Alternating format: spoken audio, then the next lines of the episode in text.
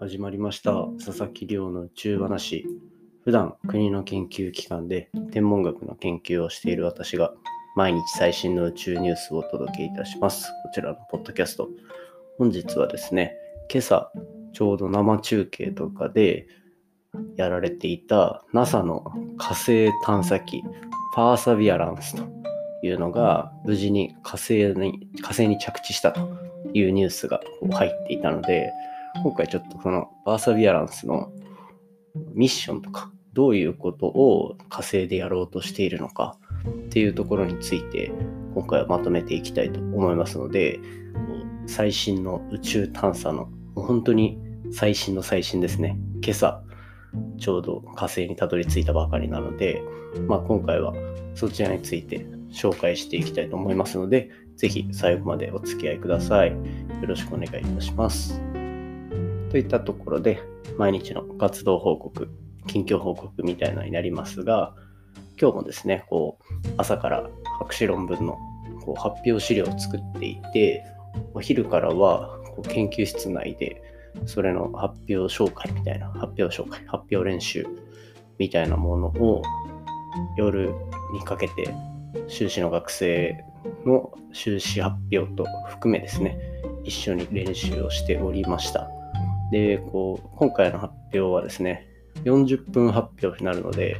結構なボリュームになっていて、まあ、何回も練習できるような、こう、ボリュームではないので、一回一回の練習を大切にしていかなきゃなと思ってるんですが、なかなかこう40分も人の話を聞くことって、まあそんなにいないじゃないですか。っていうのもこう、40分も人の話を聞くときに、40分間その注意を引きつけ続けられるかっていうところが結構まあこう喋り方としては重要だなと思っていて、なのでこう、まあなるべく大きい流れというか、あの、一本道の通った、あの、あんまり脇道にそれないような話し方にしようとはしていたんですけど、やっぱりこう人に話すとなかなか伝わってない部分が多かったりだったとか、まあ単純にこう話しながら、もう自分でもわかるんですよね。ああ、これ伝わってないな、みたいな。ポッドキャストでもたまにあります。はい。これは反省しなきゃいけないんですけど、まあそういうふうに実際の練習を通してじゃないと気づけないところっていうのはまあ今日確認できたなと思っていて、来週の月曜日が発表なので、土日と、まあ土日返上でガガッと今日いただいたコメントとかを反映させながら、見栄えとかを整えて、まあどうにか本番にまでつなげていければなと思ってるところでございます。で、こうまあ、なかなかしんどいしんどいとやばいです、精神的に来てますみたいな話を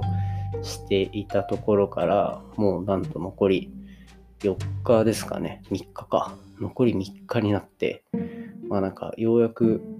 こう終わりが目の前に来てるなというのを実感でき始めてるといった感じになってきました。ただこう、なかなか今まで追い込んできた分ね、こう、ガタが来てる部分はありますけど、最後までやっていこうと。で、こちらのポッドキャスト、こう、結構な遅れを取りながら、スタンド FM っていう音声アプリでも配信してるんですけど、それでちょうどいつだ ?50 回放送ぐらいの、なんか最近上げたんですよ。で、その時のを聞き直してみると、めちゃめちゃ声死んでるんですよね。で、その声死んでるのが、ちょうど、そうですね、2ヶ月ちょっと前ぐらいになってて、ちょあの追い込まれ始めたぐらいから、一気に声のトーンが変わってるというところに気づいたので、まあ、こっからむしろ、ポッドキャストのテンションはどんどん上がっていく傾向にあるんじゃないかなと思ってるので、まあ、ここからの声のトーンの上がり方というか、喋りのテンションみたいなとこは交互期待といった感じですね。はい。そんな感じで、今日の近況報告以上になります。で、今回の今日のメインの話は、パーサビアランスという今朝、えーと、NASA が火星への着陸に成功した火星探査ミッションについて紹介していきたいと思います。で、これ多分ニュースとかで見られた方も多いんじゃないでしょうかね。あとはこのポッドキャスト聞いてる方だと宇宙に興味があって例えば Twitter とかでこういろいろ見てるともしかしたらこうリツイートとかでガンガン回ってきたんじゃないかなと思うわけなんですけどご存知でしたかね？パーサビアランス。こちら NASA のジェット推進研究所 JPL ってとこですね。JPL っていうところが2020年の7月末7月30日にこう打ち上げた火星探査ミッション。火星の表面をこう走るローバーを搭載したミッションなんですね。でまあそれが7月30日に打ち上げられてまあ約半年ぐらいですか？5ヶ月か。5ヶ月ぐらい経って今朝無事、えーと、火星に着陸することができたといったところでまあこれからようやくこのミッションが始まっていくといった感じになるみたいですね。で、このパーサビアランスっていうのはさっき言ったみたいに火星の表面を走るローバーが、えっと、いろんなミッションをこなしていくわけなんですけどその中で大きく取り上げられてるミッションの内容っていうのが4つあります。1つがまず生息可能性の探査としてまあ単純に生命がいるのかどうか、またいたのかどうかっていうところの探査にを行うそうです。で、これは、まあ最近というか、結構やっぱり NASA ないしは世界の宇宙開発で結構力を入れられているところで、地球外生命体っていうのが本当にいるのかどうかっていうところをやっぱりリードしていく研究の一つになるとで、火星といえばやっぱりこう私たち人類のこう移住先というか、地球がどうしようもなくなった時に移住する先としてなんか候補で上がる星の一つだと思うんですね。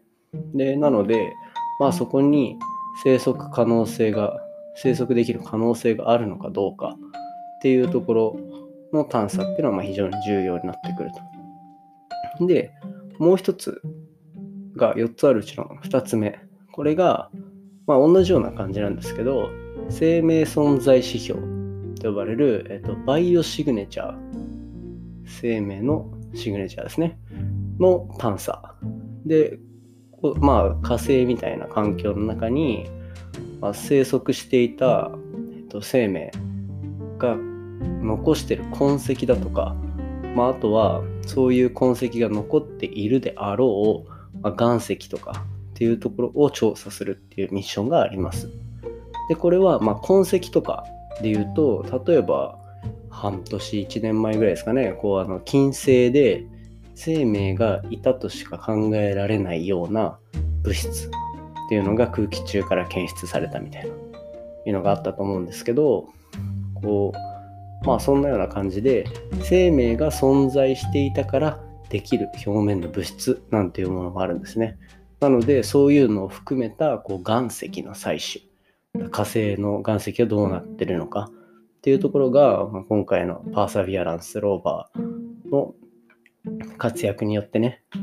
なんとかこう解明が進んでいくのかななんて期待しております。で、3つ目がサンプルのキャッシングというところで、まあ、こちらもこうさっきのミッションと若干被る部分がありますが、星、火星の表面にある石とか土とかっていうのをサンプル回収していって火星の表面を、えーと、がどういうものがあるのかっていうところを探査していくと。だ結局はこのローバーはやっぱりこう火星の表面を走り回りながらいろんなサンプルっていうのを確保していって火星自体のもう直接的な理解につなげようというところがまあ大きなメインのミッションとしてあると。で、4つ目がこれ面白くて、人間のための、人間の移住のための準備ですね。で、これどういうことかっていうと、地球に私たちが生存している理由の一つっていうのが、やっぱり酸素があるかないかっていうところじゃないですか。で、そんな中で、こう人為的にでも火星の大気とかそういう火星にあるものを使って酸素を作り出すことができるのかといったところをミッションの一つとして掲げていると。実際にどうやるかっていうところはちょっとまだ自分も詳細は終えてないんですが、まあこうやって、あの、なんだ将来的に人間が行く可能性も見据えて火星でどうやって生きていくかなんていうところを本気で調べ始めてるというところで今後やっぱ宇宙開発の進み方っていうのは非常に楽しみになってくるなと。まあ近い将来きっと実際に宇宙飛行士が行ってとかそういう話にもなってくるのかなと思うとワクワクしますね。そんな感じで今日は今朝こう宇宙界隈を賑わせたパーサビアランスという火星探査機について紹介させていただきました。今回の話も面白いなと思ったら、ぜひお手元のポッドキャストアプリでフォロー、サブスクライブよろしくお願いいたします。ですね、番組の感想や宇宙に関する質問については、Twitter で募集しております。ハッシュタグ宇宙話。宇宙が漢字で話がひらがなになっておりますので、皆さん、じゃんじゃんつぶやいていただけると嬉しいです。それではまた明日お会いしましょう。さよなら。